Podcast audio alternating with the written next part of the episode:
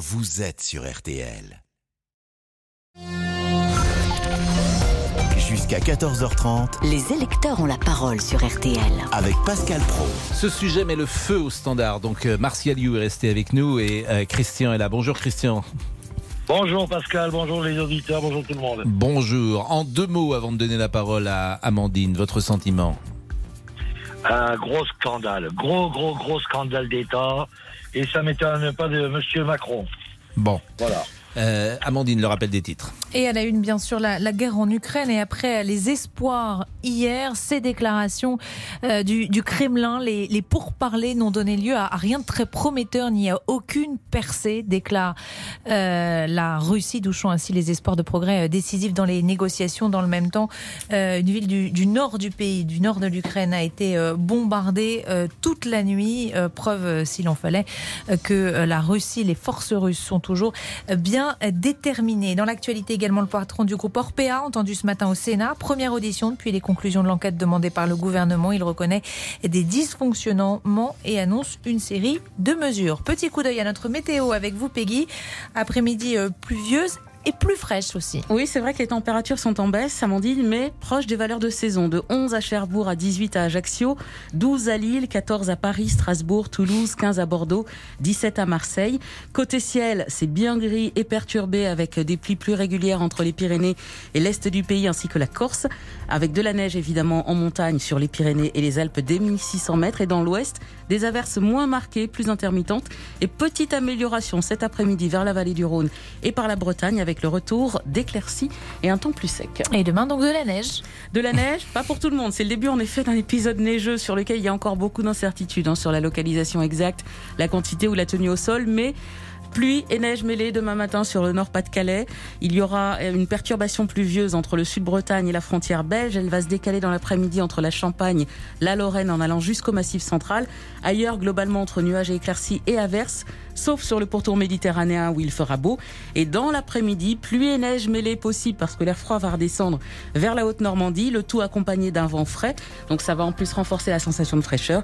Et la neige devrait concerner l'île de France plutôt dans la nuit de jeudi à vendredi. Évidemment, il va neiger sur tous les reliefs dès 1200 mètres. Tout ça sous des températures en baisse. hein. 3 à 6 au nord demain matin, euh, 8 à 10 au sud, les maximales de 7 à 12 degrés sur le nord, 13 à 20 dans le sud. Eh ben, c'est réjouissant. Merci, Peggy. Peggy, il faut que vous me donniez l'adresse de votre chirurgien de la main parce que cette intervention est un succès total. Aujourd'hui, il n'y a plus rien, il n'y a plus de pansement, il n'y a Si, plus rien. un pansement Ah, tout quand petit, même, un tout un petit. tout petit. Je rappelle que Peggy, euh, c'était, euh, comment dire, euh, pas fracturé la main, mais lorsque vous aviez ouvert les huîtres ce Ça vous a week-end, marqué, enta- ouais. Ouais. ça m'a entaillé parce qu'effectivement, euh, bien sûr que ça m'a entaillé. euh, Quelqu'un qui, qui on, on- on a de l'affection les uns pour les autres. Très gentil, merci beaucoup. Pascal. Merci Vous Peggy voyez, ça va mieux. Merci Amandine. Euh, merci à Sophie Orange qui était là euh, aujourd'hui à la rédaction euh, en chef. Il est 13h04. On parle de McKinsey avec Martial You et avec Christian. Jusqu'à 14h30 avec Pascal Pro sur RTL. Les électeurs ont la parole. Et également avec euh, William Galibert parce que ça tangue, paraît-il, à l'Elysée. C'est-à-dire que vous recevez, disons-le, Oui. parfois des, des, des, des SMS des ministres, Oui, euh, fait- des conseillers ouais. qui voient bien Ouais. le danger. Mais d'abord les auditeurs. D'abord les auditeurs. Christian, votre sentiment Oui. Oui, Pascal. Alors moi, euh, il faut reprendre quand même les choses à la base. C'est qu'en 2000 en 2017, lorsque Emmanuel Macron s'est présenté à l'élection présidentielle, euh, le cabinet McKinsey a travaillé bénévolement pour lui. Et je dis bien bénévolement. Donc il fallait bien qu'après, par la suite, ils se récupèrent des prestations qu'ils avaient données au candidat Macron en 2017. Euh, J'en veux pour preuve qu'à la suite, donc, Ariane Comorne a été nommée chef de pôle engagement de l'AREM. Elle a quitté donc McKinsey. Mathieu euh, Mocor, directeur du cabinet, il est devenu directeur de cabinet adjoint du secrétaire d'État au numérique. D'accord Donc il faut quand même le savoir aussi. Euh, donc ça, ce sont les gens de McKinsey. Donc derrière cela, même s'il y a des offres d'appel, euh, ben on donne quand même une préférence. Et euh, j'en propose qu'il y a un cabinet euh, concurrent de McKinsey qui a été débouté de sa prestation et qui a ben, effectué un recours, je veux dire, juridique par rapport à ça. Parce qu'il était moins cher, il, est- allait être plus performant. Autre point important, on a utilisé McKinsey euh, pour euh, faire des réformes à l'encontre des petites gens. À savoir pour renégocier les prestations des APL, pour renégocier également la retraite. Après, ça a été abandonné par rapport au Covid, etc., etc. Mais il y a eu quand même euh, 200 pages qui ont été faites. Il y a un PowerPoint qui a été fait. Il y en a pour euh, quasiment un million d'euros. Ça n'a pas été euh, présenté, mais c'est un million d'euros à la poubelle parce que ça n'a pas été présenté à cause du Covid. D'accord? Il y a également aussi euh, ben, les. il y a eu le sommet Tech for Food où là ils ont travaillé bénévolement McKinsey pour les patrons du numérique. Il faut bien qu'à un moment donné, le cabinet McKinsey récupère un petit peu tout le travail bénévole qu'ils ont fait. Donc il fallait bien que l'État leur reverse derrière des contrats publics pour qu'ils puissent ben, récupérer un petit peu d'argent qu'ils avaient fourni bénévolement. Alors c'est intéressant ce que vous dites, Christian. On va essayer de le valider quand même avec euh, William Galibert. Est-il exact que McKinsey a travaillé bénévolement pour Emmanuel Macron? Oui, euh, il est exact que des salariés ont pris officiellement sur leur temps bénévole une Donc dizaine- c'est pas la société, ce sont des salariés, ce sont ce des salariés démarches individuelles. qui à titre individuel, Ouais, c'est euh, pas la même chose. bénévolement, une- on- Ouais. Le Monde, c'est le journal Le Monde qui avait révélé ça et parle Ouais. d'une dizaine de, de personnes qui ont qui auraient participé à l'élo- à l'élaboration pardon et à l'écriture du programme du candidat Macron. Ouais, mais ça 2000 c'est pas la même chose. 2017. Vous voyez, Christian, c'est pas la société McKinsey qui Non, est non, non, mais investie dans la campagne. C'est pour ça attendez. qu'il faut préciser non, mais Pascal, peut-être. Pascal, Pascal, il faut quand même savoir que ces anciens salariés retourneront à la fin du mandat chez McKinsey. D'accord Il faut quand même pas l'oublier, ça. Parce que ce- ces gens-là ont soi-disant travaillé bénévolement, mais pas pour rien. Ils ont pris des postes, je veux dire, éminents au niveau, du, au, au niveau de différents ministères, au niveau du gouvernement. D'accord Ça, il faut quand même pas l'oublier. Ça- ça, rien ne Maintenant, la question que je me pose... Ah, Rien, c'est rien de- ne prouve parce que Martial. euh, on n'est Bon, pas on n'est pas dans une on n'est pas dans une disposition Non, mais c'est euh, comme d'ordre l'optimisation fiscale, un fonctionnaire se met en disponibilité et puis retrouve son poste après. Là, euh, il y, a- des chances que vous ayez raison que sur le lot, il y en ait un certain nombre qui retournent chez McKinsey. Hmm. Ça, c'est tout à fait possible. Comme il y aura plein d'autres métiers qui retourneront dans leur entreprise an- an- antérieure, mais simplement, il n'y a pas d'obligation. on marque une pause. on marque une pause. ce- qui est ennuyeux, c'est par exemple effectivement l'exemple que je citais, c'est-à-dire que la stratégie vaccinale définie par un conseiller de McKinsey, alors que McKinsey a des intérêts avec Pfizer, là, pardonnez-moi, mais j'y vois un, un- un vrai co- conflit d'intérêts. C'est-à-dire que tu es conseil, mais tu conseilles quelque chose qui peut euh, euh, te, te- te servir tes intérêts, en l'occurrence financiers. 13h09, à tout de suite. Jusqu'à 14h30 Les électeurs ont la parole sur RTL. avec Pascal Pro. RT. Les électeurs ont la parole jusqu'à 14h30 sur RTL. Pascal Pro. Laurent Tessier. Bonjour Pascal, bonjour à tous. C'est un nom qui revient depuis quelques jours. McKinsey, l'État a déboursé des millions d'euros pour s'offrir les conseils du cabinet. Le Sénat a révélé que les contrats d'ailleurs avec différents cabinets avaient plus que doublé entre 2018 et 2021 et un record de plus d'un milliard d'euros l'an dernier. L'État doit-il faire appel à ces cabinets alors qu'il y a une- une administration? Certains parlent d'un scandale d'État. Peut-on aller jusque-là? Écoutez l'avis de l'économiste Nicolas Bozou. Les achats d'études et de conseils de l'État en France, ça représente 0,27% de la masse salariale. Et c'est l'un des chiffres les plus faibles en Europe. Euh, L'État allemand, l'État autrichien, euh, l'État britannique dépensent beaucoup plus en matière de, de conseils. La deuxième chose, c'est que ce sont essentiellement des prestations de conseil informatique. C'est-à-dire qu'au fond, tout ce dont on parle, ça n'est pas l'essentiel des achats de l'État. Nicolas Bouzou, invité de RTL Midi. Cette affaire peut-elle avoir un impact sur la présidentielle? 32-10, 3-2-1-0. Euh, le chiffre que donnait Nicolas Bouzou, 0,27% de la masse salariale de tous les fonctionnaires de la fonction publique. C'est ça qu'il C'est veut c'est dire. ça, c'est Bon. ce qu'il veut dire. Mais en même temps, ça peut être parfois stratégique. C'est pour ça que c'est intéressant de savoir dans quel domaine euh, précisément. Moi, ce qui m'étonne même depuis une quinzaine de jours, c'est que euh, je trouve qu'il y a assez peu d'informations des journalistes et d'enquêtes au fond de savoir euh, quelles euh, Prestations données. prestations étaient faites euh, pour euh, quel type euh, d'intervention. Euh, C'est l'effort du gouvernement depuis Mm. quelques jours, hein, parce que ça Oui. fait 2-3 jours que. Parce qu'un euh, milliard, alors j'ai même entendu parfois un Ouais. milliard et parfois 3 milliards. Bah, c'est sur les, euh, c'est sur l'ensemble du quinquennat, euh, enfin les 4 ans, puisqu'on n'a pas fini Mmh. l'année 2022, mais euh, le le chiffre de 3 à 4 milliards, c'est pour l'ensemble. Et vous avez De 1 chiffre milliard sur la seule sur la seule année de euh, 2021. Mais ce qu'on découvre aussi, c'est que parfois l'État lui-même ne sait pas à quel point ces prestations euh, ont lieu. Euh, nos confrères euh, Mathieu Aron et Caroline Michel Aguirre ont, ont sorti un livre qui s'appelle Les Infiltrés, Exactement. euh, qui parle de ce recours euh, euh, constant au cabinet privé et, et raconte qu'ils sont allés voir la ministre Amélie de Montchalin, ministre de la fonction publique, il y a quelques mois, qui lui ont demandé mais alors dites-nous qu'est-ce que ça représente, combien d'argent est dépensé chaque année par l'État euh, pour le recours à ces cabinets et la ministre leur a répondu je ne peux pas vous répondre. Oui, mais c'est ça, c'est l'argent public, c'est le nôtre. Donc, euh, il pourrait avoir d'abord plus de transparence et puis plus de, Mais- de contrôle, bien sûr. Benoît. Benoît est là parce qu'évidemment, c'est l'émission des auditeurs. Benoît, qui habite la Vendée et qui est pompier. Bonjour. Bonjour Pascal. Votre sentiment? Eh ben, écoutez, moi je trouve que Emmanuel Macron est complètement cohérent euh, avec son programme. C'est-à-dire que on peut pas euh, offrir des milliards à des copains et demander aux gens de s'arrêter de travailler à 60 ans. Voilà. Donc à un moment, il a fait un choix. Il a fait le même choix qu'il a fait tout au début de son mandat, c'est-à-dire de devenir le président des très très riches. Voilà, pour reprendre un peu l'expression de François Hollande hein, euh, lorsqu'il avait été interviewé sur Emmanuel Macron. Euh, moi, je me souviens d'une députée de la REM, hein, de la République en marche, qui s'appelle Claire Aupetit, hein, élue de Normandie, euh, qui disait, je reprends ces phrases hein, en 2017, ça va messieurs, mesdames, arrêtez. Si à 18, 19 ans, 20 ans, 24 ans, vous commencez à pleurer parce qu'on vous a retiré 5 euros, qu'est-ce que vous allez faire de votre vie? Donc en fait, on a vraiment un mépris des classes, c'est-à-dire que des étudiants qui ont 18, 19 ans, qui font des études pour qui 5 euros, peut-être un ou deux repas dans une journée, on leur a retiré ces 5 euros et qu'on on apprend un petit peu plus tard, donc c'est-à-dire en 2018 qu'on retire l'ISF, la flat tax, on continue à faire cadeau du CICE et tout ça.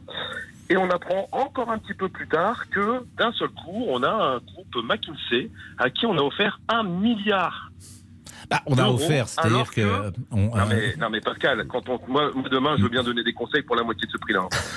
Et euh, il faut pas oublier autre chose. Si vous voulez, Non, mais moi, je- je- cette je affaire de consultant, mais là, là où vous n'avez pas tout à fait tort, parce que cette affaire de consultant, je trouve que c'est un business. Les consultants interviennent parfois dans des entreprises. Franchement, les, les, les résultats que j'entends, euh, on pourrait dire la même chose sans payer autant. Je suis assez d'accord.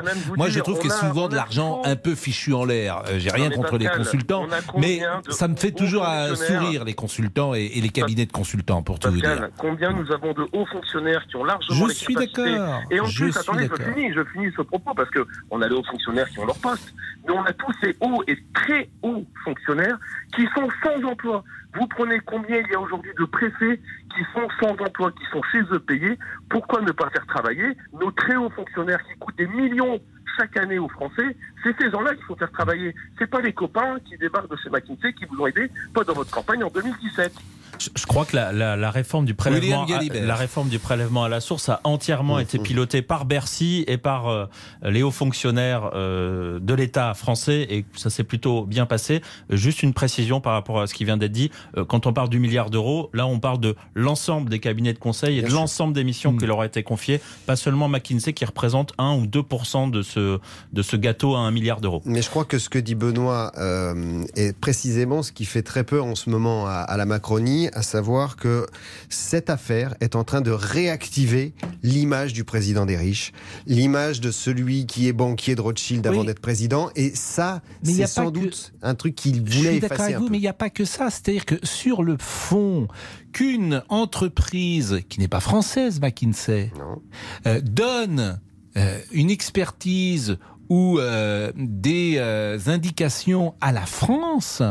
À la France, il y a un souci, il y a un problème. Non, parce que là, je vous avez, vous avez le les consultants. Non, mais les consultants qui sont euh, euh, Mais payés problème- pour travailler en France euh, sont français et, euh, ce n'est et pas, sont pas sous la société, tutelle américaine. mais c'est une société américaine qui vient conseiller ce qu'on doit faire en France. Il y a aussi des Français. Vous avez, vous avez Mais aussi des je- cabinets je, français. Je bon. ne disconviens pas que ce sont des Français qui sont. Non, mais je veux dire, il y a aussi des cabinets de conseil français qui euh, travaillent pour l'État aussi. Mais hein, est-ce qu'un cabinet étranger. Vous, vous comprenez bien qu'il y y a un problème éthique. L'exemple de la vaccination, Hum. Je trouve que c'est très intéressant. Si la stratégie vaccinale est pilotée par une boîte américaine. Ah, mais et on est pour- d'accord qu'il Bah, y a toujours la- le, le, Je le suis désolé de vous le dire, il y a quand même a un peu de suspicion. de, de conflit d'intérêts. Je vais vous dire, il y, a, il y a deux autres choses moi qui me choquent dans cette Mm. histoire, c'est que euh, souvent, moi je les suis un peu euh, depuis des années évidemment ces cabinets Ouais. de conseil.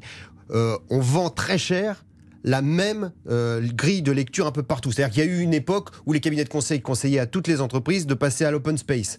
Il y a eu une époque où on disait à toutes les entreprises qu'il fallait plus euh, un PDG, mais un président d'un Mais- côté, un directeur général de l'autre. Donc le côté très intelligent et euh, de haute couture du cabinet de conseil, c'est pas vrai. C'est pas vrai. Mais je, Donc, je partage. ça, c'est une première chose. un business. Et puis, il y a un business et- et puis- intermédiaire qui n'existait pas il y a 40 ans.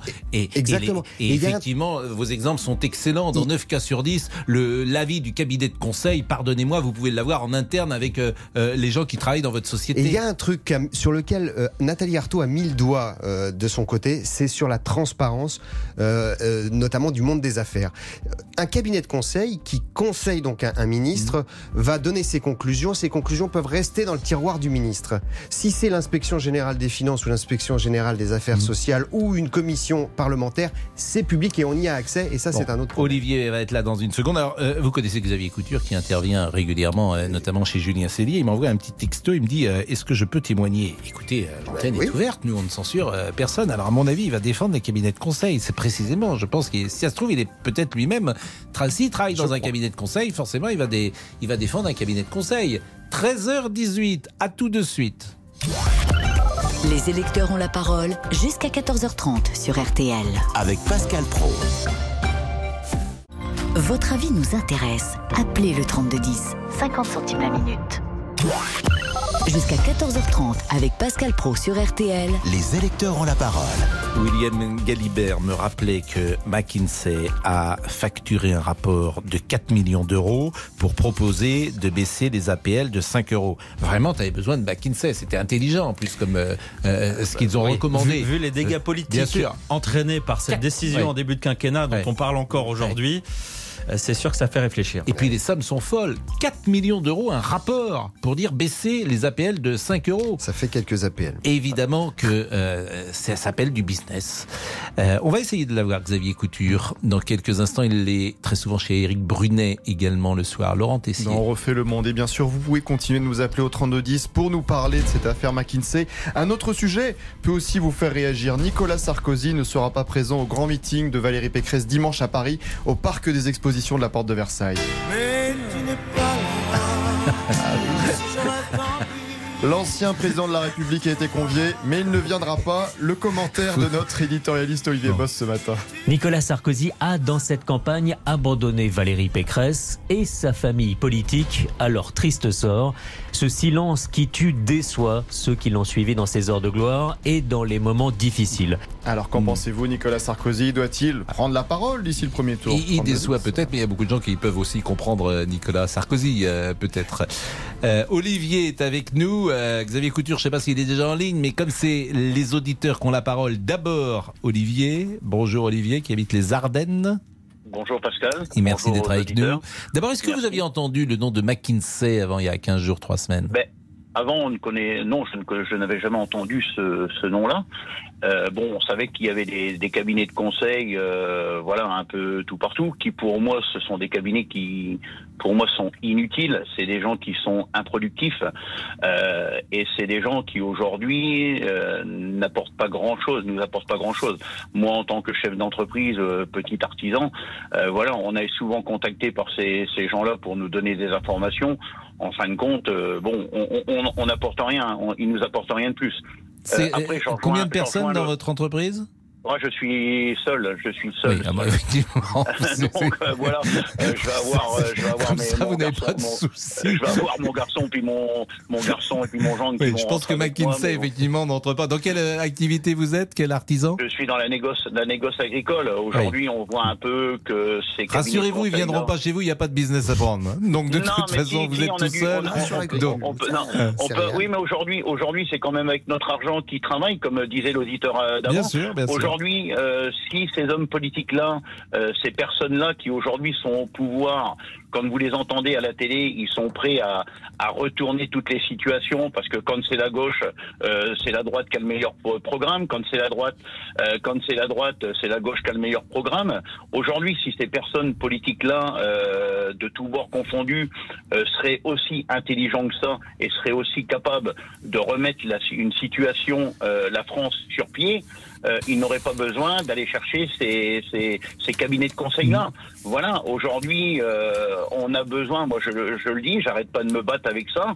Simplement, on a besoin en France pour être compétitif, pour être, euh, voilà, on n'est pas plus bête que les autres, on sait travailler. On n'a pas besoin de personnes, des, des bobos de Paris là-bas dans les bureaux ou de, je ne sais pas de, de quel coin, euh, pour nous conseiller, hein, parce que c'est des gens qui ont des salaires euh, euh, phénoménales, et on n'a pas besoin de ces gens-là pour travailler. On sait travailler nous-mêmes, et on, on- on- voilà. Alors, on doit- Olivier, comme vous- des mauvais conseils. Comme vous posez euh, vraiment le problème comme il faut le poser finalement. On est avec Xavier Couture. Bonjour euh, Monsieur Couture.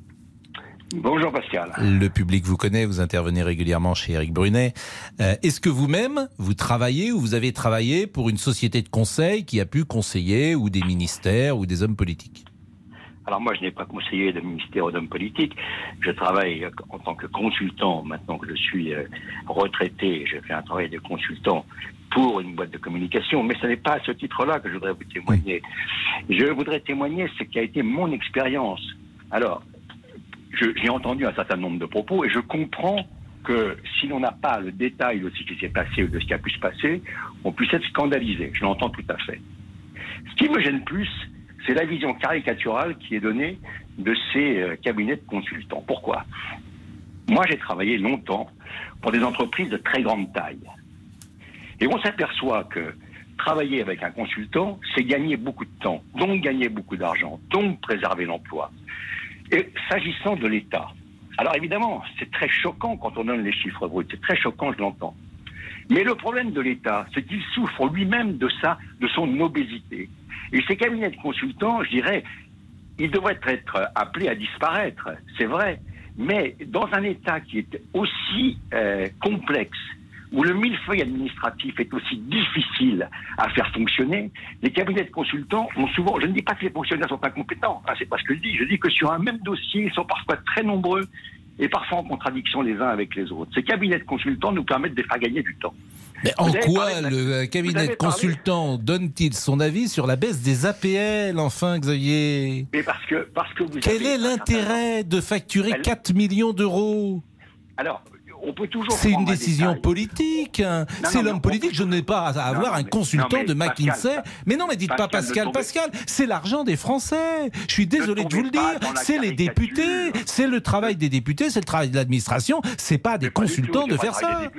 Bah si, APL, bah, ça a été- Les députés sont faire la Non, mais bon, écoutez, donnez-moi un le exemple, donnez-moi un exemple précis, concret, qui me permette de montrer l'efficacité dans un, un domaine précis euh, d'un cabinet de consultants sur un dossier précis de l'État. Vous vous êtes, vous vous êtes moqué tout à l'heure de la Ah oui, mais vous le donnez pas parce qu'il n'y en a pas en fait. Si, voilà. je vous le donne. Et je vous le donne. Je vous, le- je vous le donne. Je suis en train de vous le donner. Si vous me laissez répondre, vous, vous allez voir. Vous savez, vous avez un, vous avez un défaut, Pascal. Lorsqu'on n'est pas Oh, d'accord j'en ai pas qu'un. vous êtes- lorsqu'on n'est pas d'accord avec Oui. vous, vous coupez la parole pour affirmer. J'affirme rien, je vous pose une question. Non, vous affirmez des évidences. Je vous je, vous je dites- pense qu'effectivement dans dites- 9 cas sur vous 10 me ça sert à rien. dites- Le cabinet de je conseil, voilà. de. Alors je donnez-moi, donnez-moi, donnez-moi un exemple. j'ai pas de réponse avant que je vous la donne. Bah, de même que votre- vous avez une façon de. de- Oui, de j'entends bien, mais je vous aime beaucoup quand même, Xavier Non, Couture. Mais ne donnez-moi, donnez-moi votre ne exemple. Nous ne sommes pas encore en Russie, Pascal. Laissez-moi exprimer mon point de vue. Donnez-moi votre tenter, exemple. Mais, mais tout de même. De- Alors, l'exemple, il est simple. Vous vous êtes moqué tout à l'heure de manière tout à fait caricaturale de la politique vaccinale. Vous savez ce qu'est, ce qu'a été la complexité, l'arbre de décision, la multiplicité des intervenants, l'incroyable forêt réglementaire. Mais, mais justement, mais c'est ça, la c'est ça la réforme de Eh l'État. Ce que j'attends de l'État, c'est qu'il n'y ait plus tout ça. dis. Et c'est exactement ce que je vous dis. Ce que je suis en train de vous dire, c'est que, et d'ailleurs, c'est la politique de- du président, c'est qu'il il essaye, d'ailleurs, ça a été la réforme de l'ENA, il a mis d'autres situations, il a mis d'autres décisions en chantier. La réforme de l'État, elle est clé dans ce pays. Bon, bah, vrai vous n'êtes pas très convaincant. J'attends toujours mon exemple. Mais on va vous donner une deuxième chance. On laisse une pause. Non, mais vous faites, Mais non, c'est- vous c'est- ça n'en finit pas. Donc vous noyez le poisson. La pause et on vous réécoute tout de suite après. On vous réécoute, moi. Parler clair, concis, précis. Voilà ce qui nous intéresse. 13h28, Xavier Couture est avec nous. Il défend, et le président de la République, vous l'aurez compris, et McKinsey. À tout de suite. Les électeurs ont la parole sur RTL. Jusqu'à 14h30 Les électeurs ont la parole sur RTL. avec Pascal Pro. Grand Tessier avant de retrouver l'ami Xavier Couture. Une autre question qui peut vous faire réagir au 3210. Faut-il limiter les centres-villes à 30 km heure? C'est le cas de la ville de Lyon à partir d'aujourd'hui. 84% de la voirie est concernée. Le maire écologiste de Lyon, Grégory Doucet, a justifié cette mesure. Notre principal objectif, c'est de réduire l'accidentologie. Et l'accidentologie, elle concerne principalement les piétons. À 50 km à l'heure, on a pas loin de 90% de chances de, de décéder dans, dans un accident, alors qu'à 30 km à l'heure, on n'a que 10 à 20% de chances de décéder. Mais peut-on vraiment tenir ces 30 km heure à Paris? Non, avec tous les bouchons. Mais à Lyon, notre correspondant Frédéric Perruche s'est lancé dans cette mission ce matin. C'est assez compliqué, on peut le dire. Euh, surtout quand la circulation est fluide, comme ce matin à Lyon, avant 7 heures, il faut rester en seconde ou en troisième, mais vraiment avec le nez sur le compteur.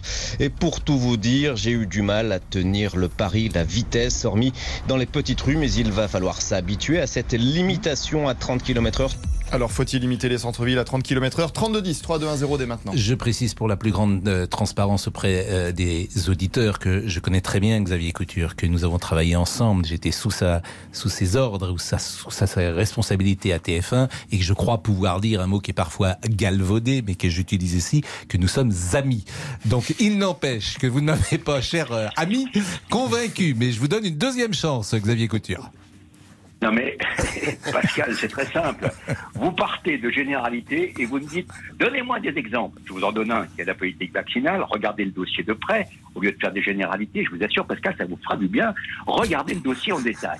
Et vous verrez que sur beaucoup de dossiers, si au lieu de faire des généralités et de hurler avec les loups au scandale d'État, vous vous approchez, je ne dis pas qu'il n'y ait pas à la marge des abus. Je ne dis pas qu'il n'y ait pas à la marge des situations à corriger. J'en suis absolument persuadé. Et que les cabinets de conseil, comme n'importe quelle entreprise travaillant pour l'État, doivent être sévèrement contrôlés. J'en suis tout à fait d'accord.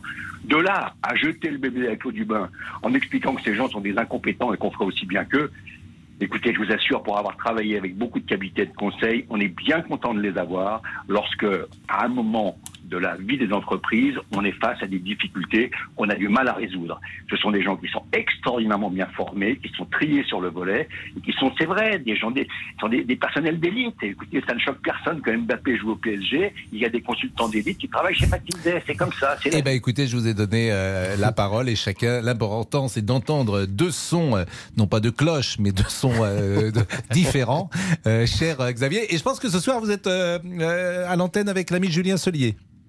Je crois, oui. Hein, c'est à 19h15, je crois. hein. Ce soir, c'est C'est Julien à Cellier. 19h15. Hein, c'est pas euh, Éric Brunet ce soir, c'est Julien Cellier. Merci euh, Xavier Couture, merci de votre Merci, expertise. Pascal, merci de m'avoir donné la parole. Bah non, Merci je vous en prie, euh, c'est la moindre des choses. Alors, Martial Liu et William Galibert sont toujours restés avec nous, encore pour quelques minutes. Christiane est avec nous et ça va peut-être être la dernière auditrice sur ce point. Elle est pharmacienne. Bonjour Christiane. Oui, bonjour Monsieur Pro. Et merci. Co- comment allez-vous? Bah, J'ai écoutez- un point commun avec Monsieur Xavier Lacouture. Je suis. Euh, du C'est pas, Berry c'est pas la couture, hein, c'est, Ah, euh, Monsieur Xavier Xavier Couture tout seul. Ah, il est berrichon comme moi, mais moi je suis du Berry du Sud. Ah oui. Du Bas-Berry. Il est peut-être du Haut-Berry, mais moi je suis du Bas-Berry. Bah écoutez, euh, c'est- Voilà. vous êtes Bon. pharmacienne. Oui, pharmacien. Je suis pas marié avec un pharmacien. bon, et vous êtes toujours en activité? Euh, je fais des remplacements encore, de temps en temps. Moi, je, euh, tout ça, ça me dégoûte profondément, parce que je repense au foin qui a été fait contre ce pauvre Fillon pour, soi-disant, euh, des- avoir fait travailler sa femme et ses enfants aux frais de la princesse, pour avoir eu des costumes gratos aux frais de Dieu sait qui, hein, et puis que là, eh ben, personne ne dit rien, on trouve ça normal.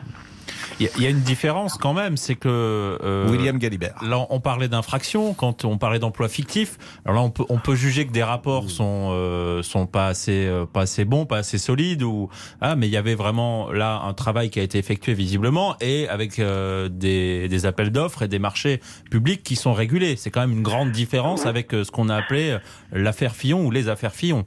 Oui, mais les appels d'offres, on sait un peu à quoi ça, ça ressemble. Parce que euh, je vois, euh, mon, mon père était dans le bâtiment. hein, à l'époque, il y avait des appels d'offres.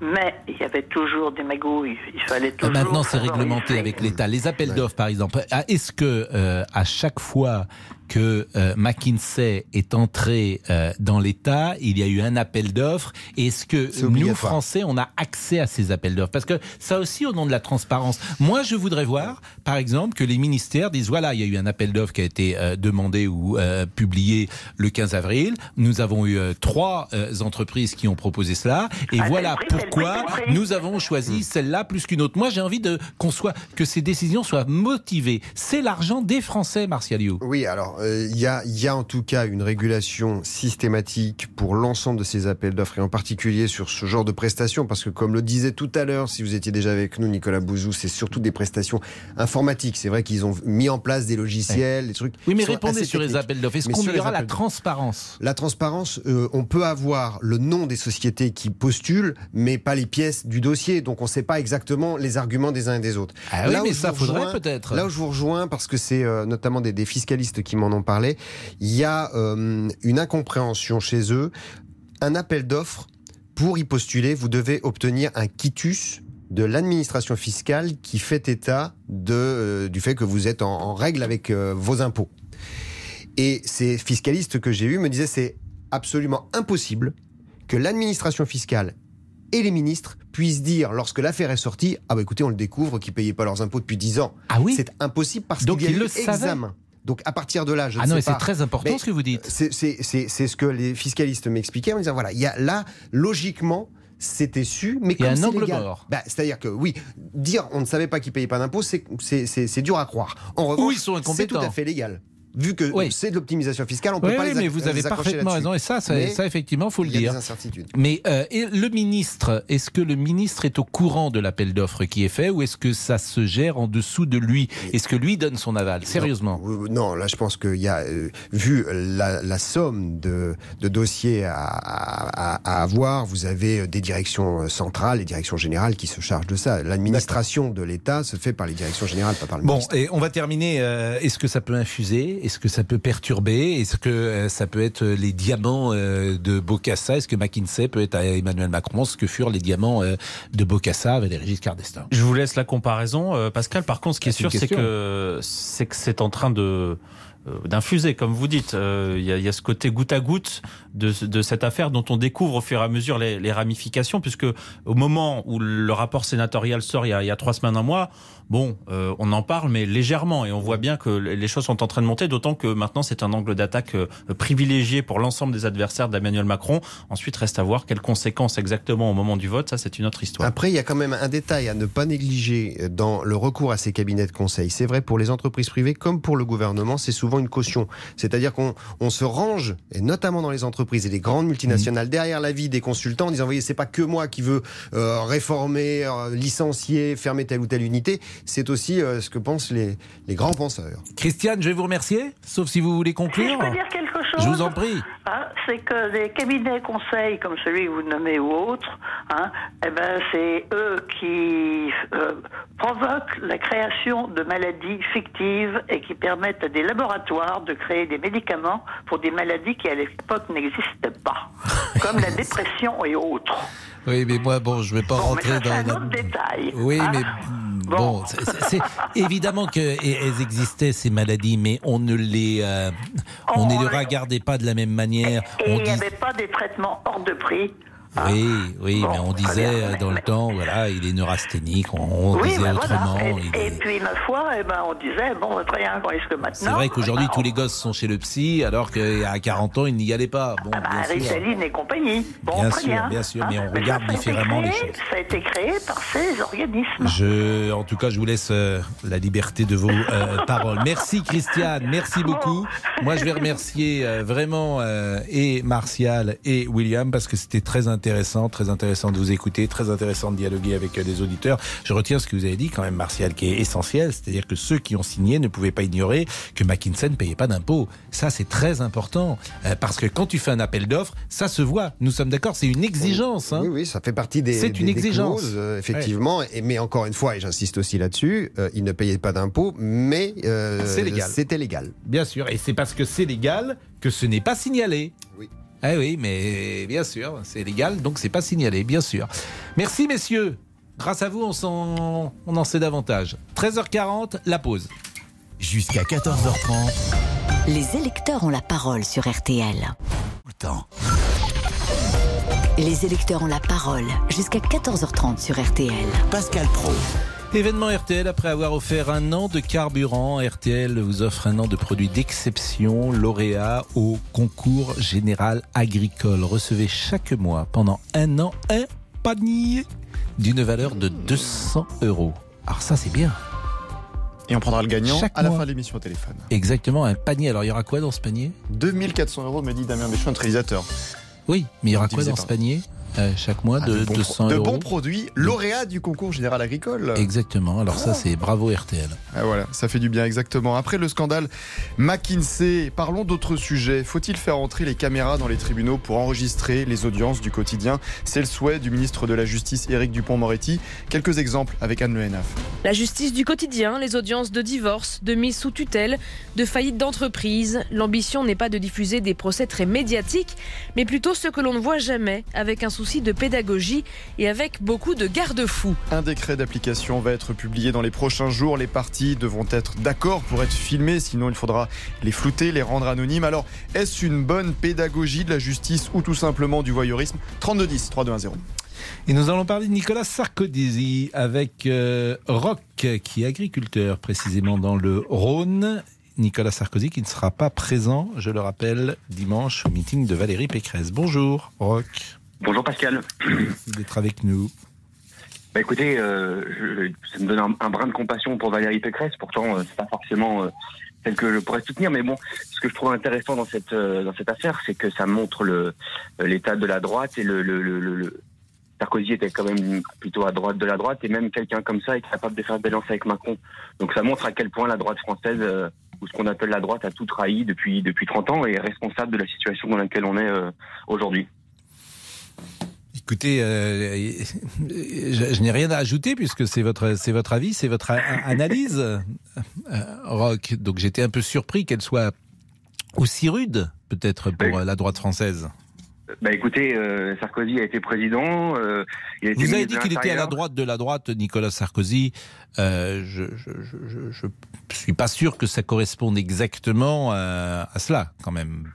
En, en- en tout cas, euh, il était. Quand il euh, a pris Martin Hirsch euh, pour faire, quand il a inventé le RSA, il n'était pas à la droite de la droite. Oui, parce que Nicolas Sarkozy a fait une campagne à droite de la droite en 2007 et puis arrivé au pouvoir et il a ouvert à gauche toute.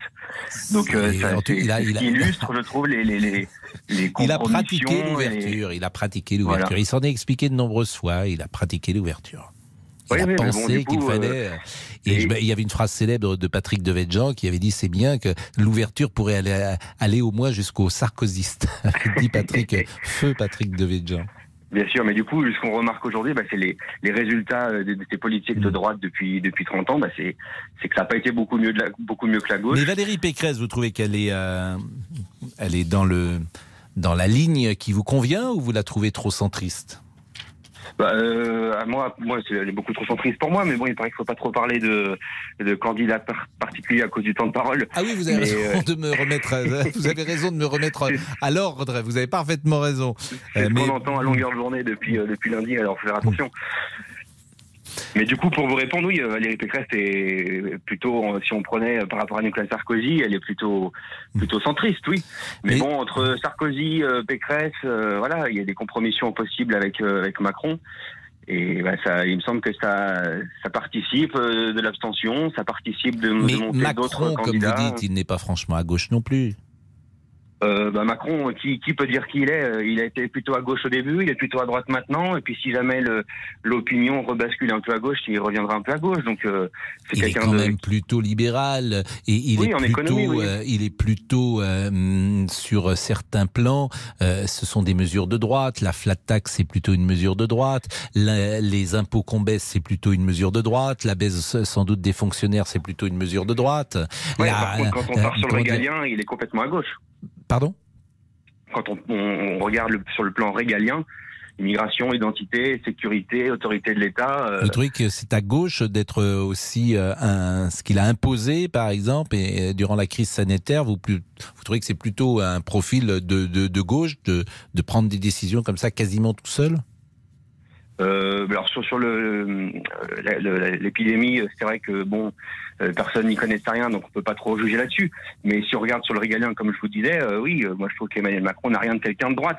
Mais d'ailleurs, il me semble que le clivage gauche-droite euh, commence à en prendre un coup quand même, quand on voit justement que Nicolas Sarkozy est prêt à, à ne pas soutenir euh, Valérie Pécresse. euh, Ça veut pas dire qu'il va soutenir Emmanuel Macron. non, mais bon, euh, on peut lire entre les lignes quand même. Hein. On n'est pas non plus de l'attentisme. Je suis d'accord avec vous, mais il y a aussi, et, ça peut-être faut-il euh, prendre en compte cela. Peut-être que Nicolas Sarkozy, au-delà de tout, n'a pas envie de soutenir quelqu'un dont il sait qu'elle ne sera euh, peut-être pas ou sans doute pas au deuxième tour. Il n'a pas envie de jouer euh, un numéro qui n'est pas forcément gagnant. Certes, mais bon, euh, au bout d'un moment, il faut, il faut faire de la politique pour le bien des Français, pour le bien commun. Euh, la France est dans un état assez piteux sur à peu près tous les plans, donc les calculs politiques, ça suffit, quoi. C'est ce qui fabrique de l'abstention. Il faut que les gens assument leurs euh, leurs convictions et, et agissent pour, pour le pour le pour le bien de pour le bien des Français et le bien de la France. Ben merci Rock. Vous êtes jeune, hein, vous avez 24 ans et vous parlez avec beaucoup d'expérience quand même de la politique et beaucoup de recul. Bah écoutez, je vous remercie. On est une famille assez politisée, donc euh, on baigne dedans depuis qu'on est petit. Il est 13h47, on va marquer une pause. Euh, je n'ai même pas salué la régie aujourd'hui. Donc Damien Béchiot. Bonjour Pascal, bonjour à tous. Et vraiment, c'est un plaisir de le revoir. l'ami Merci, Damien Pascal. Béchiot. Euh, Olivier, euh, Monsieur Facebook. Est-ce que c'est un plaisir aussi ou... Bah, C'est-à-dire que vous, vous ne nous avez pas manqué puisque vous étiez tout le temps là. Ah bah c'est gentil, merci beaucoup. Donc, euh, c'est- Mais moi vous me manquez le soir pour le lendemain Pascal. J'ai- j'ai- J'imagine. Comment ça va aujourd'hui? Mais ça va super Pascal, Bon. non mais franchement. J'étais en train de lire les, les paroles de My Heart Will Go On de Céline Dion, c'est magnifique. hein. Oui, mais pourquoi vous lisez euh, les, les paroles de Titanic euh, pendant ces... euh, C'est c'est votre vie un peu euh, Je voulais, oui, exactement, elle me fait pleurer à chaque fois Pascal. Alors, oui, non, j'oublie, ouais, Oui, mais votre vie n'est pas Titanic, rassurez-moi. Oh, un petit peu quand même. hein. Non, tout va bien. Et puis euh, l'ami Laurent est en régie, bien sûr. Alors euh, Nicolas Sarkozy, on continue d'en parler. Vous pouvez également euh, intervenir sur les euh, centres-villes à 30 km heure. Ça, ça sera un sujet. Euh, la justice également doit-elle faire entrer les caméras dans les prétoires?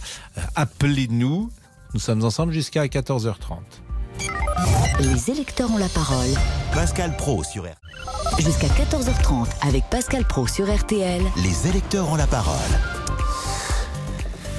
Laurent Cher Tessier euh, Laurent Tessier, bonjour. 13h50, tout va bien.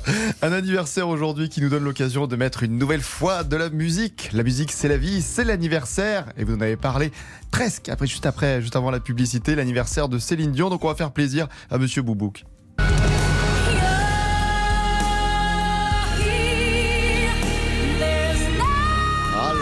Là là, My Heart Will Go On, magnifique chanson. Des chansons de Céline Dion qui nous parlent à tous. J'irai chercher ton cœur si tu l'emportes ailleurs. Celle-là, elle est extraordinaire. Et pourquoi euh, Céline Dion Ah mais aujourd'hui vous m'avez pas écouté, c'est l'anniversaire de Céline Dion aujourd'hui. Ah voilà. je, le ré- je Comme vous ça. fais, je vous fais redire. Et on a des chansons aussi qui peuvent nous faire pleurer de Céline.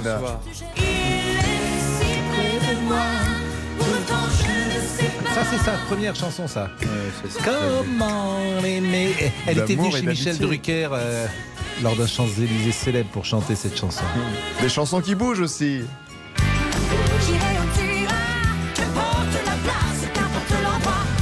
Vous êtes fan de Céline Dion Appelez-nous au 3210 3210.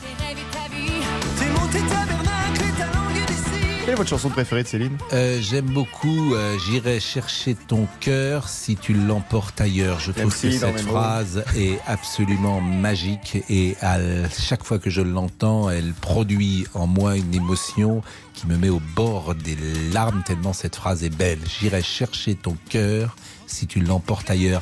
Euh, c'est à la fois simple, c'est efficace, c'est exceptionnel. J'irai chercher ton cœur. Si tu l'emportes ailleurs.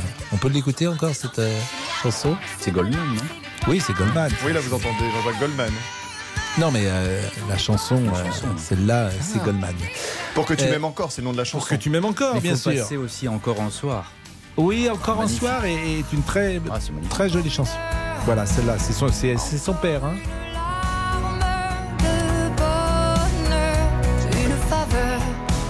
Son mari, oui. C'est magnifique. Un souffle, une erreur. Un peu de nous, un rien de tout. Les fans de Céline Dion ont la parole. Appelez-nous dès maintenant au 3210 3210. Jean-Alphonse est là, mais on va attendre quelques secondes avant de vous donner la parole. Euh, Didier sur Nicolas Sarkozy. Bonjour, vous habitez la Tranche-sur-Mer. Didier, euh, Nicolas Sarkozy qui ne sera pas avec Valérie Pécresse.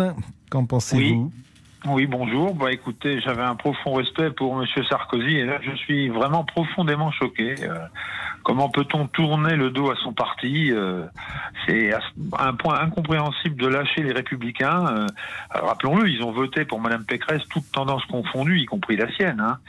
Alors, son coming out pour Macron, hein, on attend. Il fait nul doute. Hein. Euh, dès que les résultats du premier tour vont être connus, il appellera à, vo- à voter Macron.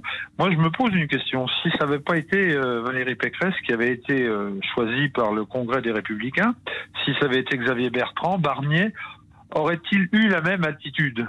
Euh, Est-ce de la misogynie? Je, je, finis par me poser la question parce que qu'est-ce qu'elle a fait de mal? Bon, elle est pas bonne dans ses meetings, c'est sûr, mais elle fait le job, comme il l'a dit.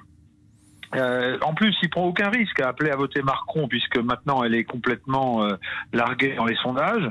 Euh, Non, donc, elle n'est pas larguée complètement, mais elle est en euh, difficulté. Elle est à Voilà. 10, 11, 12. euh, Elle, elle n'est pas sûre d'être au deuxième tour, loin de là. Pour le moment, elle Voilà. n'est pas favorite pour le deuxième tour. Je, je pense que il y a des petits arrangements entre amis et je pense que Sarkozy, il pense que Macron, va lui- il va pouvoir lui imposer le choix de son premier ministre, d'autres postes ou une stratégie gouvernementale, pourquoi pas.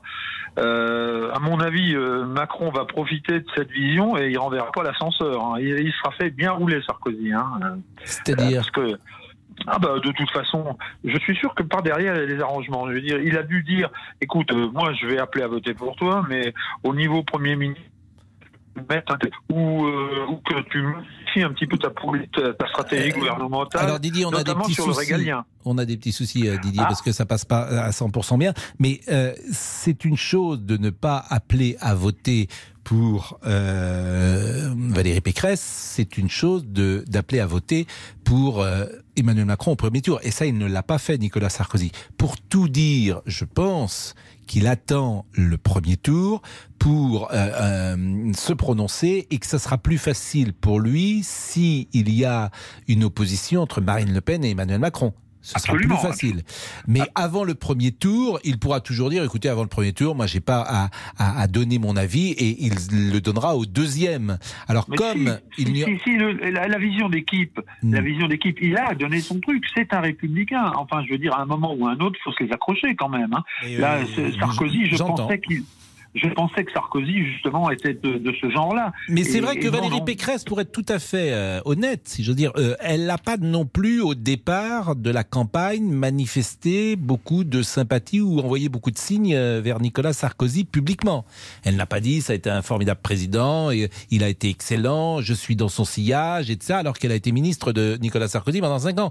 Je me mets un peu à la place de Nicolas Sarkozy, si tant est que ce soit possible. C'est vrai que quand je lisais ce que disait Valérie Pécresse sur Nicolas Sarkozy, c'était pas toujours euh, comme forcément euh, très agréable. Donc il faut être des vilains flatteurs. Donc il faut toujours dire. euh, Non. dire, non, non, mais je, je- non, mais je, je pense que vous avez raison sur Bonne le réponse, fond, hein, parce que Didier, bonne réponse. Je, ouais, je pense que vous avez raison. hein. Il, il adore être le centre du monde. Mais et- non, mais écoutez, alors je vais vous dire quelque chose. Il y a eu, alors on- on va dire les choses. Il y a eu euh, une interview clé dans le journal du dimanche de Valérie Pécresse. Une grande page. Et effectivement, Nicolas Sarkozy a lu cette interview et je pense qu'il n'en a pas été très heureux. On lui a demandé est-ce qu'il y a eu des grands présidents de la République de droite? Elle n'en a pas cité un et sa réponse a été euh, il n'y a pas eu de femme. Bon, c'est un peu juste peut-être comme réponse quand euh, on est Nicolas Sarkozy et qu'on lit ça. D'autant qu'il l'avait nommé pendant cinq ans sa ministre. Donc je peux comprendre qu'il puisse être un peu euh, chafouin. Oui, mais qu'est-ce qu'elle a fait de mal là pour l'instant? Elle a rien fait de mal. Euh, elle, elle est pas bonne sur les plateaux. Enfin, moi, je- c'est Non, même pas spécialement mon. J'essaye hein. de comprendre et d'expliquer. Mais euh, Ah, Didier, aussi, restez avec mais- nous parce qu'il est 57. D'abord, Ouais. un petit point internet avec Monsieur Boubouk. Il a peu parlé, Monsieur Boubouk. Un point internet. Bah Allez, oui. nos réseaux sociaux, Un point Pascal. boubouk. Oui, oui, un point internet, Un point- allons-y. un point boubouk, Oui, oui, non, non, mais c'est très moderne. Ah, José nous écrit entre traîtrise et règlement de compte, le record des abstentions va exploser pour Daniel. Pas de surprise entre Nicolas Sarkozy et Valérie Pécresse. C'est je t'aime moi non plus depuis le début. Et on conclut avec France. Sarkozy avait promis de ne jamais revenir en politique pour une fois. Il tient sa promesse. Et le 10 avril, vous serez où? Écoutez, mais je serai en Savoie pour euh, voter, Pascal. Oui, parce que vous allez voter dans votre bureau de vote. C'est la première Ben fois que vous parce allez que je savais pour, pas que je euh, pouvais le faire à distance, donc je vais me déplacer. C'est la première fois que vous allez voter pour une La présidentielle deuxième, Pascal, la deuxième. eh oui, Et vous votez à chaque fois Vous êtes plutôt un, un Mhm. électeur qui aime aller voter? Ah mais oui, c'est très important, voyons, c'est le Bah, devoir démocratique. En plus, je veux devenir président, donc, euh, donc je, je- je commence très tôt. Bah, de la France, bien sûr. Ah oui, parce qu'on peut Vous être savez, président je, de Je prépare mon programme là, oui. Jean-Alphonse. Ouais, euh, président, président, pourquoi pas du Boubou Club? Après tout, ce serait pas mal.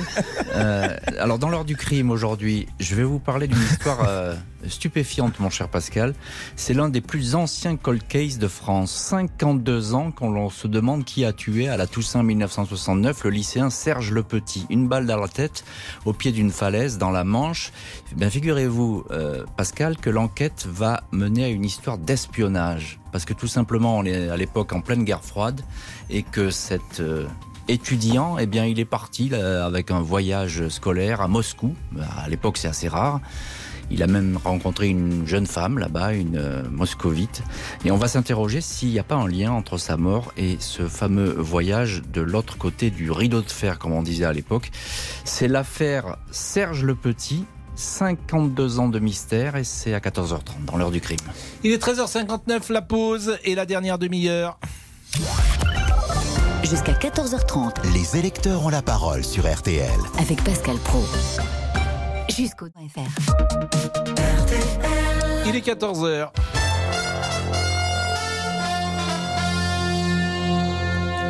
Le flash avec Stéphane Genest. Et d'abord la situation en Ukraine, puisque la ville de Tchernigiv dans le nord du pays a été bombardée toute la nuit. C'est ce qu'ont annoncé les autorités locales.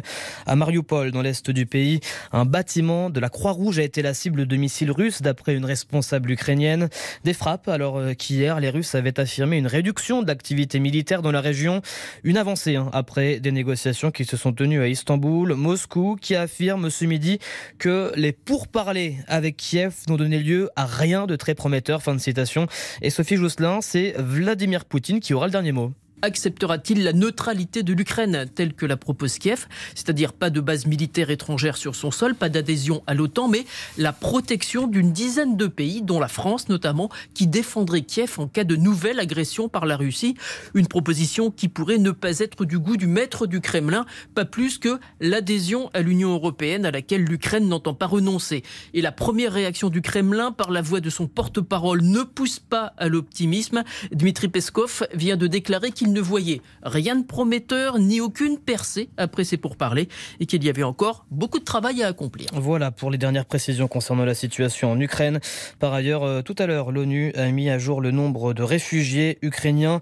4 millions ont fui le pays, tandis que 6 millions et demi d'Ukrainiens se sont déplacés à l'intérieur du territoire. Deuxième information de, de votre mercredi, c'est la suite du procès des attentats du 13 novembre 2015 et, et ce coup de tonnerre à la cour d'assises spéciale de Paris. Salah Abdeslam, le principal accusé, a refusé tout simplement de répondre aux questions. À peine euh, l'audience commencée, il a décidé d'exercer son droit au silence. Il devait être interrogé aujourd'hui sur la soirée de ces attentats et son rôle précis. Hier, Mohamed Abrini, l'autre accusé, a déclaré que Salah Abdeslam devait le remplacer, qu'il n'avait fait qu'obéir aux ordres. Troisième information de la politique, évidemment, avec la campagne présidentielle et à 11 jours du premier tour, les candidats étaient au, au chevet de l'agriculture tout à l'heure pour le congrès de la FNSEA. Un grand oral où chacun a pu présenter ses idées sur cette thématique devant des centaines d'agriculteurs.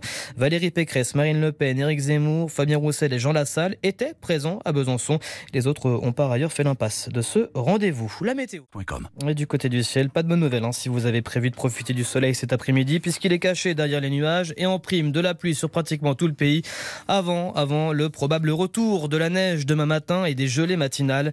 Quelques éclaircies hein, cet après-midi sur la pointe bretonne et celle du Cotentin, tout comme dans la vallée du Rhône dans l'après-midi. Oui, euh, Pascal? Non, j'ai dit cette fameuse neige dont Oui, on parle dont on depuis parle. plusieurs jours et qui pourrait être à Paris. Et comme la semaine dernière c'était l'été, c'est vrai que c'est surprenant. Eh oui, ben c'est c'est la météo, que voulez-vous Les températures, du coup, elles refroidissent, c'est plus l'été. elles seront comprises entre m'a 9 pas échappé. et 15 degrés, effectivement. Euh, les courses, c'est à Salon de Provence pour le Grand National du Trot, deuxième étape de ce Grand Prix. Les chevaux sont sur l'hippodrome, les résultats, ce sera à 15h. En attendant, Merci. il est 14h04 minutes, Pascal. Merci à vous Stéphane. Jusqu'à 14h30 avec Pascal Pro sur RTL. Les électeurs ont la parole.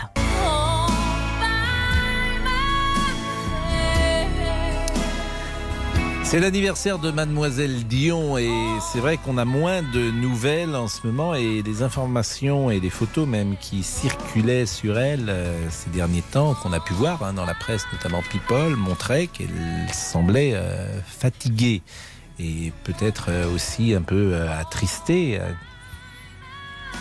Céline Dion de cette période qu'elle vit aujourd'hui. Alors on a terminé avec Didier qui n'était pas satisfait du président Sarkozy qui, je le rappelle, ne sera pas présent au grand meeting de Valérie Pécresse dimanche porte de Versailles. C'est une information du Parisien qui était confirmée par RTL.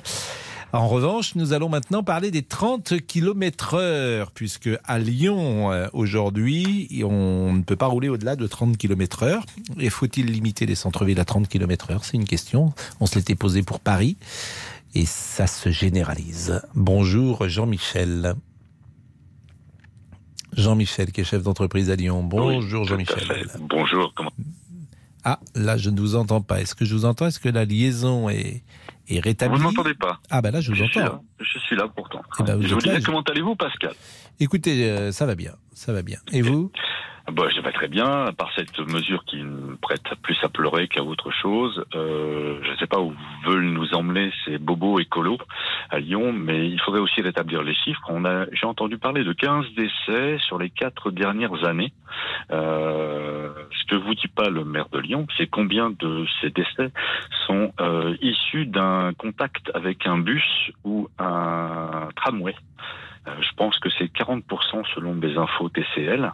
Euh, alors, est-ce qu'il prévoit aussi d'envoyer ses forces de police municipales pour euh, verbaliser les trottinettes qui roulent à plus de 30 km heure, de verbaliser les tramways qui roulent à 70 km heure? Mais les tramways, non. et Les tramways, ils peuvent rouler. Mais les tramways, oui, mais non, ils sont à l'origine de au moins 5 décès par euh, sur le sur la Mais période. là, là, manifestement, c'est des voitures. hein. Mais de toute façon, à Lyon, euh, c'est très embouteillé, Lyon, comme Marseille ou comme Et Paris ça va, ça va être euh, euh, systématiquement de 7 heures du matin à 22 heures, comme si vous faisiez une opération escargot sur Bon, Donc, l'autoroute. de toute façon, personne n'est à 30 à l'heure, alors. Euh, à- à- euh, ça, va, ça va réduire encore le flux. C'est-à-dire qu'on va encore nous euh, limiter dans nos vitesses de déplacement. Moi, je travaille à Lyon.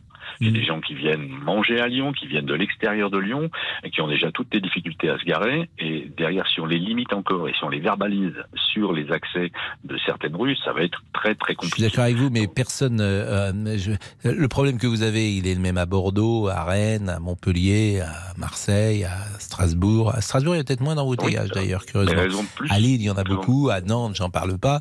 Bon, toutes ces et toutes les grandes métropoles, effectivement, aujourd'hui, les périphériques, les centres-villes, tu roules quasiment au pas. Donc, je trouve que c'est des mesures au fond euh, qui euh, ne sont pas ou peu opérationnelles puisqu'on est rarement à 30 à l'heure. Je vous assure, pour être à 30 à l'heure dans Paris euh, et ou à Marseille, il y a beaucoup de gens qui sont en train de nous écouter en ce moment, qui sont en voiture. Ils doivent bien s'amuser en nous écoutant parce qu'ils sont à l'arrêt, dans un bouchon et ils peuvent pas avancer. Oui, mais sur les seuls créneaux horaires, vous avez encore la possibilité de vous déplacer facilement, c'est-à-dire de 9h du matin où les gens sont déjà rentrés dans leur bureau jusqu'à midi, qui était relativement fluide et on pouvait se déplacer, travailler, transporter du matériel à des vitesses euh, réfléchies, hein, puisqu'on est à 50 km heure. Aujourd'hui, on ne pourra plus le faire et on risquera à chaque fois de se prendre un flash et de perdre deux points. Et ça, c'est ennuyeux. Voire trois. Vous avez raison. Non, mais ben, ça, c'est ennuyeux. impossible. Moi, j'ai fait 80 000 kilomètres par an. Je refuse d'aller maintenant sur certaines villes comme, euh, euh, comme, comme Paris, par exemple, ou parce que c'est, euh, je perds de toute façon dans ma journée deux heures dans, dans, dans tout ça. Non, mais là où vous avez raison, c'est que ce qui est idiot, c'est toujours pareil, c'est de généraliser. C'est-à-dire que sur des axes où il y a absolument personne, même si c'est en ville, des grandes avenues, euh, tu peux rouler sans doute à 50 km heure plus qu'à 30. Vous avez parfaitement raison. On a limité la, la vitesse sur Lyon, notamment sur le sur l'autoroute, l'ancienne autoroute à 6 et à 7, depuis le haut de Dardilly jusqu'à Fézin, tout est limité à 70 km heure. Ça ne rime absolument à rien. Et la file de gauche, c'est que covoiturage. C'est une misère absolue. Vous Mmh. avez maintenant des bouchons le matin qui remontent, alors qu'on n'avait que 2 km auparavant à Fourvière, vous avez des bouchons qui remontent jusqu'à Dardilly. Non mais là, je, mais je suis d'accord avec vous. Mais bon, les gens euh, ont voté euh, à Lyon comme à Paris. Moi, je suis à 100% d'accord avec vous là-dessus. C'est-à-dire que Paris est devenu un enfer. un enfer. Mais les gens veulent ça. Qu'est-ce que vous voulez je vous dise? Ils ont réélu Non, Madame Hidalgo. Bah, ils ont euh, voté pour Non, Madame ils Hidalgo. Ils sont, ils sont juste pas allés voter. On aura le même problème aux élections là maintenant qu'on a eu à Lyon pour les élections du maire. Vous avez des pistes allé cyclables à. Paris qui sont vides, des heures entières, vides. Il n'y a pas un chat du 15 octobre jusqu'au 15 mai. Et il y a quelques cyclistes de temps en temps l'été. Parce qu'il fait beau. Je suis un poil caricatural. Et, bien Et, et je reviens à si ma question Xavier- sur les trottinettes. Est-ce qu'on va verbaliser les trottinettes qui si roulent à plus de Xavier 40 écoute leur km. Oui, vous avez raison. Bah, les trottinettes, ça. mais Et ça, qui sont responsables de décès aussi. Hein. Non, mais les Plus autant que Qu'est-ce des que vous voitures. voulez que je vous dise? S'il y a des gens, si, si mon grand-père revenait sur, sur Terre et qu'il voyait des hommes de 45 ans avec des trottinettes, qu'est-ce que vous voulez que je vous dise? Ce monde devient euh, tellement incroyable, les hommes en trottinette, comme lorsqu'ils avaient 5 ans. À cheval, bientôt, à cheval dans Lyon. Il vient en trottinette, je suis sûr, Damien Béchiot. Pas du tout, Pascal. Ah, vous n'avez pas de trottinette. Monsieur Boubouki, Monsieur Boubouki. C'est sûr. Ah non, non, ça va trop vite, j'ai peur, moi, Ah, Pascal. Non, non, non, non. c'est vrai. Qui a pris des trottinettes? Laurent, il a déjà pris une trottinette euh, dans, en voiture, dans me dit Laurent. En voiture. Donc personne n'a pris de trottinette dans, dans la régie. Non. Jamais vous êtes monté sur une trottinette Bien euh, sûr que si, Pascal, pour essayer. Oui, mais une seule fois dans Paris. En plus, c'est très dangereux. hein, je Tout à dire. fait. C'est extrêmement dangereux. Euh, la responsable du système est là Rachel? Elle est là? Mais nous Bien la salons, euh, Rachel. C'est toujours un plaisir lorsqu'elle vient égayer de sa présence notre petite troupe. Et Rachel est montée sur une trottinette. Elle est en trottinette en régie, Pascal. Oui, oui. Elle, elle est venue Elle est sur avec- une trottinette, là. Oui, oui. 14h10, à tout de suite. Les électeurs ont la parole sur magasin. Jusqu'à 14h30 avec Pascal Pro sur RTL. Les électeurs ont la parole. Alors figurez-vous que je distribue des paniers garnis désormais. C'est cela parce que c'est l'événement RTL. Après avoir offert un an de carburant, RTL vous offre un an de produits d'exception lauréat au concours général agricole. Recevez chaque mois pendant un an un panier d'une valeur de 200 euros. Vous êtes savez, généreux. hein. Quand j'étais euh, euh, sur les terrains de football le dimanche après-midi, euh, quand on était enfant, on allait sur les terrains, il y avait la bourriche à gagner ou le panier garni. Et bien maintenant, je distribue le panier garni. Vous avez Donc vu de le 200 euros. destin, hein, Et, c'est euh, Rachel qui m'a apporté euh, le nom de la euh, de celle qui a gagné. Alors je vais pas. euh, L'autre jour, j'ai donné, j'ai fait On donner l'appelle son téléphone. Comment? On va l'appeler en direct? Ah bah on peut l'appeler. Jocelyne, Jocelyne Vérin, et on va lui apprendre? Tout à Elle, fait. elle le sait pas là encore. Non, ah, on ne le l'appelle là. Oui, Ah, c'est la va. valise. C'est la valise. Moi, j'adore ça. Un an de produits agricoles. Formidable. La bourriche. Le- Jocelyne Oui, Pascal Mais Jocelyne, comment ça va? Oh, bah, écoute, je suis drôlement contente parce Mais- que j'étais justement en train d'écouter. Et vous avez entendu Et- votre nom? Mais oui Incroyable. oh, Ça, c'est extra Mais ça, c'est bien. Vous habitez Perros-Guirec, qui est quand même une des Oui. plus belles villes du monde. Ah, bah, c'est magnifique. Allez, franchement, euh, ça fait euh, cinq ans qu'on en habite ici et on n'a jamais regretté justement d'avoir déménagé, d'avoir quitté la région parisienne. Ah bah ça, je vous comprends. Parce que euh, je- moi, si, si RTL pouvait s'installer à Perros-Guirec, croyez-moi, je- je- j'en serais, j'en serais heureux. C'est merveilleux, Perros. C'est Ah la, oui, oui, tout c'est la fait. côte de granit rose. Exactement. Moi, J'ai mon mari qui ouvre des yeux comme des soucoupes là, parce que en général on ne gagne jamais rien. Et là, franchement, mais vous pouvez pas savoir comme ça nous fait plaisir. Mais là, vous avez en plus c'est un sacré beau cadeau parce que c'est pendant un an, vous allez avoir euh, un an de produits d'exception. Alors, qu'est-ce qu'il y a, Laurent, dans ces produits d'exception qui sont lauréats au concours général agricole, par exemple? Il y a du, Produit il y a- du terroir. Oui, mais alors. pas- Non, mais on sait précisément euh, ce qu'il y a. Alors, il y a, des, il y a du vin, sans doute. euh, Il y a des, des, des produits euh, qui ont été médaillés au cours des 12 dernières années, euh, de- au, au cours des 12 derniers mois, pardon. Donc, il y aura je- des choses vraiment, euh, j'imagine, très, très intéressantes. Euh, Oh, bah, et, écoutez. et- et je vous en félicite, Oh, bah, je vous remercie infiniment. Vous êtes- Non, pourquoi non, vous aviez quitté Paris? Parce que vous êtes en, en retraite? Oui, tout à fait. Donc, Oui, après, on a- le, on- a- après le boulot, vous avez acheté une petite maison ou une grande maison à Perros Eh bien, c'est-à-dire qu'on venait depuis des années en vacances à Pérouse. Oui. Et donc, euh, c'était un lieu qui nous, qui nous convenait et on avait décidé, euh, le jour de, de- de notre départ en retraite, que si on avait la possibilité, on s'installerait à vous C'est êtes- ce que l'on a fait. Et vous étiez où dans la région parisienne avant? À Rueil-Malmaison. C'est pas mal déjà, Roy. C'est Oui, très non, sympa d'ailleurs comme banlieue Oui, oui, parisienne. tout à fait. C'est- une, une ville très agréable. hein. Oui, Euh, mais là, en, en vendant ce que vous aviez à Perros, vous avez dû euh, pouvoir acheter plus grand à Perros. En, Bah, vendant ce que vous aviez à Rueil, pardon, vous avez dû acheter plus grand à Perros. On a fait construire, en fait. Ah oui. Et elle est grande votre maison? Bon, elle fait 100 mètres carrés. Il y a un grand terrain? Euh, oui, on a presque on a 1000 mètres de terrain. Et c'est loin de l'océan? Oh bah c'est quoi? C'est à, à vol d'oiseau, c'est à, à un kilomètre et demi de l'océan, deux kilomètres à, à tout casser. Non, vous, en- c'est c'est merveilleux ça. On peut venir? Ah ouais. On peut venir vous voir? Ah bah écoutez, avec plaisir. Vous nous offrirez un petit verre avec votre Mais oui, mari ouais, on, on partagera le panier. Bah, on part, exactement. Ça, c'est gentil. Ça, c'est bien ça. On valide. Ça, c'est gentil, Jocelyne.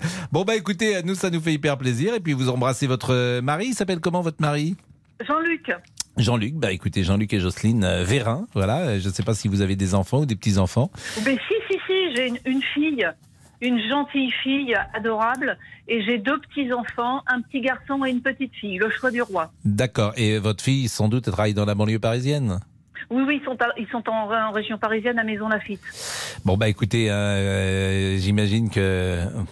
J'imagine qu'ils nous écoutent peut-être, donc on, on les salue également. Merci vraiment, Jocelyne. Ça arrive quand ce panier euh, Est-ce qu'on le sait chaque mois, au début de chaque mois, Laurent? C'est chaque mois, c'est chaque Ah, mois que ah le oui, panier arrive. hein. C'est cela. Et comment il sera, ça sera livré? Ça sera Oui. livré par nos services.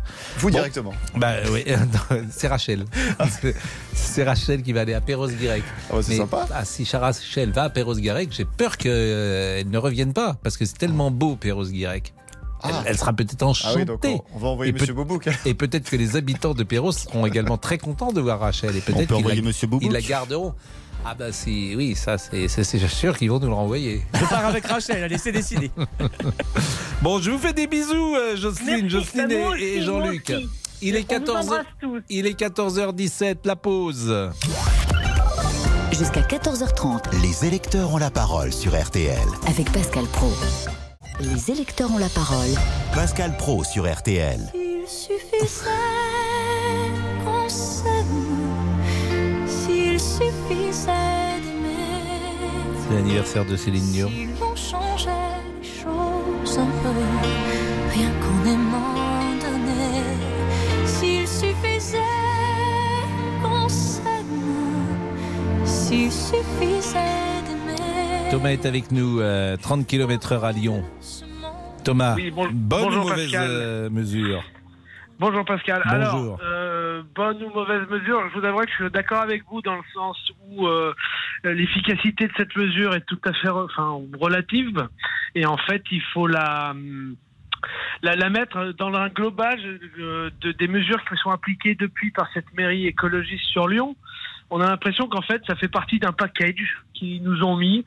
Euh, le début, ça a été la restriction des 70 km/h sur le périph'. Alors l'excuse, c'était moins de pollution et moins de bruit. Euh, sauf qu'une étude est sortie qui a montré que c'était tout l'inverse, qui avait augmenté les bouchons. Donc là, ils ont dit que c'était pour les accidents, pour que ça soit moins accidentogène. On a plus l'impression que c'est, euh, on va dire, euh, piéger un peu les automobilistes en mettant une, diminution euh, très importante de la, de la vitesse et qu'on passe euh, et qu'on se fasse lâcher ou prendre au radar directement. Mais en même temps, Lyon va devenir comme un petit Paris, entre guillemets aussi, parce qu'ils sont en train de fermer des voies complètes pour les pistes cyclables qui sont jamais utilisées quasiment, comme vous le disiez précédemment. En tout cas, la rue de Rivoli, j'invite les uns et les autres à aller voir la rue de Rivoli euh, dans Paris, euh, qui est réservée uniquement aujourd'hui aux cyclistes. C'est vrai qu'elle est le plus souvent vide. Je peux pas dire autre chose. Je parle même pas des, quais euh, de la voie Georges Pompidou qui sont absolument vides. Il n'y a pas, un- a pas un cycliste là. Vous pouvez mettre une caméra tous les jours et il n'y en a pas un qui passe. Euh, C'est exactement le même cas pour, pour ceux qui connaissent un peu Lyon, qui, qui est la montée de la boucle, qui est une montée qui est très prise parce qu'elle arrive sur Lyon 4 de- de- du, du centre. Euh, C'est une montée très très prise. Bon, et bien, le sens de la montée, ils ont condamné une, une voie de circulation pour les cyclistes, mais cette montée est tellement raide qu'on doit en voir un. Et en oui, plus, bien sûr, mais, pour les idéologues, je veux dire, pour les idéologues, le, le réel n'existe pas. Donc, euh, ça n'existe pas. L'idéologue, ça n'existe pas. Faut, faut rouler euh, à, à vélo, et même si personne n'est sur son vélo, faut quand même des couloirs cyclistes. Bon, le réel n'existe pas. Bon, et c'en euh, est même presque dangereux parce que. oui, euh, mais les pareil- gens veulent ça, et les gens ont voté pour Ouais. Doucet à Lyon, Monsieur Doucet à Lyon et Madame Hidalgo à Paris. Donc, Oui, oui, c'est exactement. Ouais. Ouais, ouais, tout à fait. C'est la démocratie. Bon, merci Thomas. Un dernier mot avant d'écouter le débrief, c'est sur Céline Dion. Euh, avec euh, Patrick, je pense qu'il est un fan inconditionnel.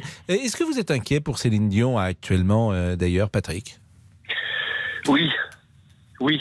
J'ai vu quelques photos de, Céline Dion et je suis effectivement assez inquiet parce que voilà, elle a pas l'air de se porter admirablement bien et ça m'embête pour elle et ça m'embête aussi pour tous ses fans dont je fais partie. Et comme j'ai dit tout à l'heure, euh, je suis un fan inconditionnel. Il n'y a, y a pas de limite.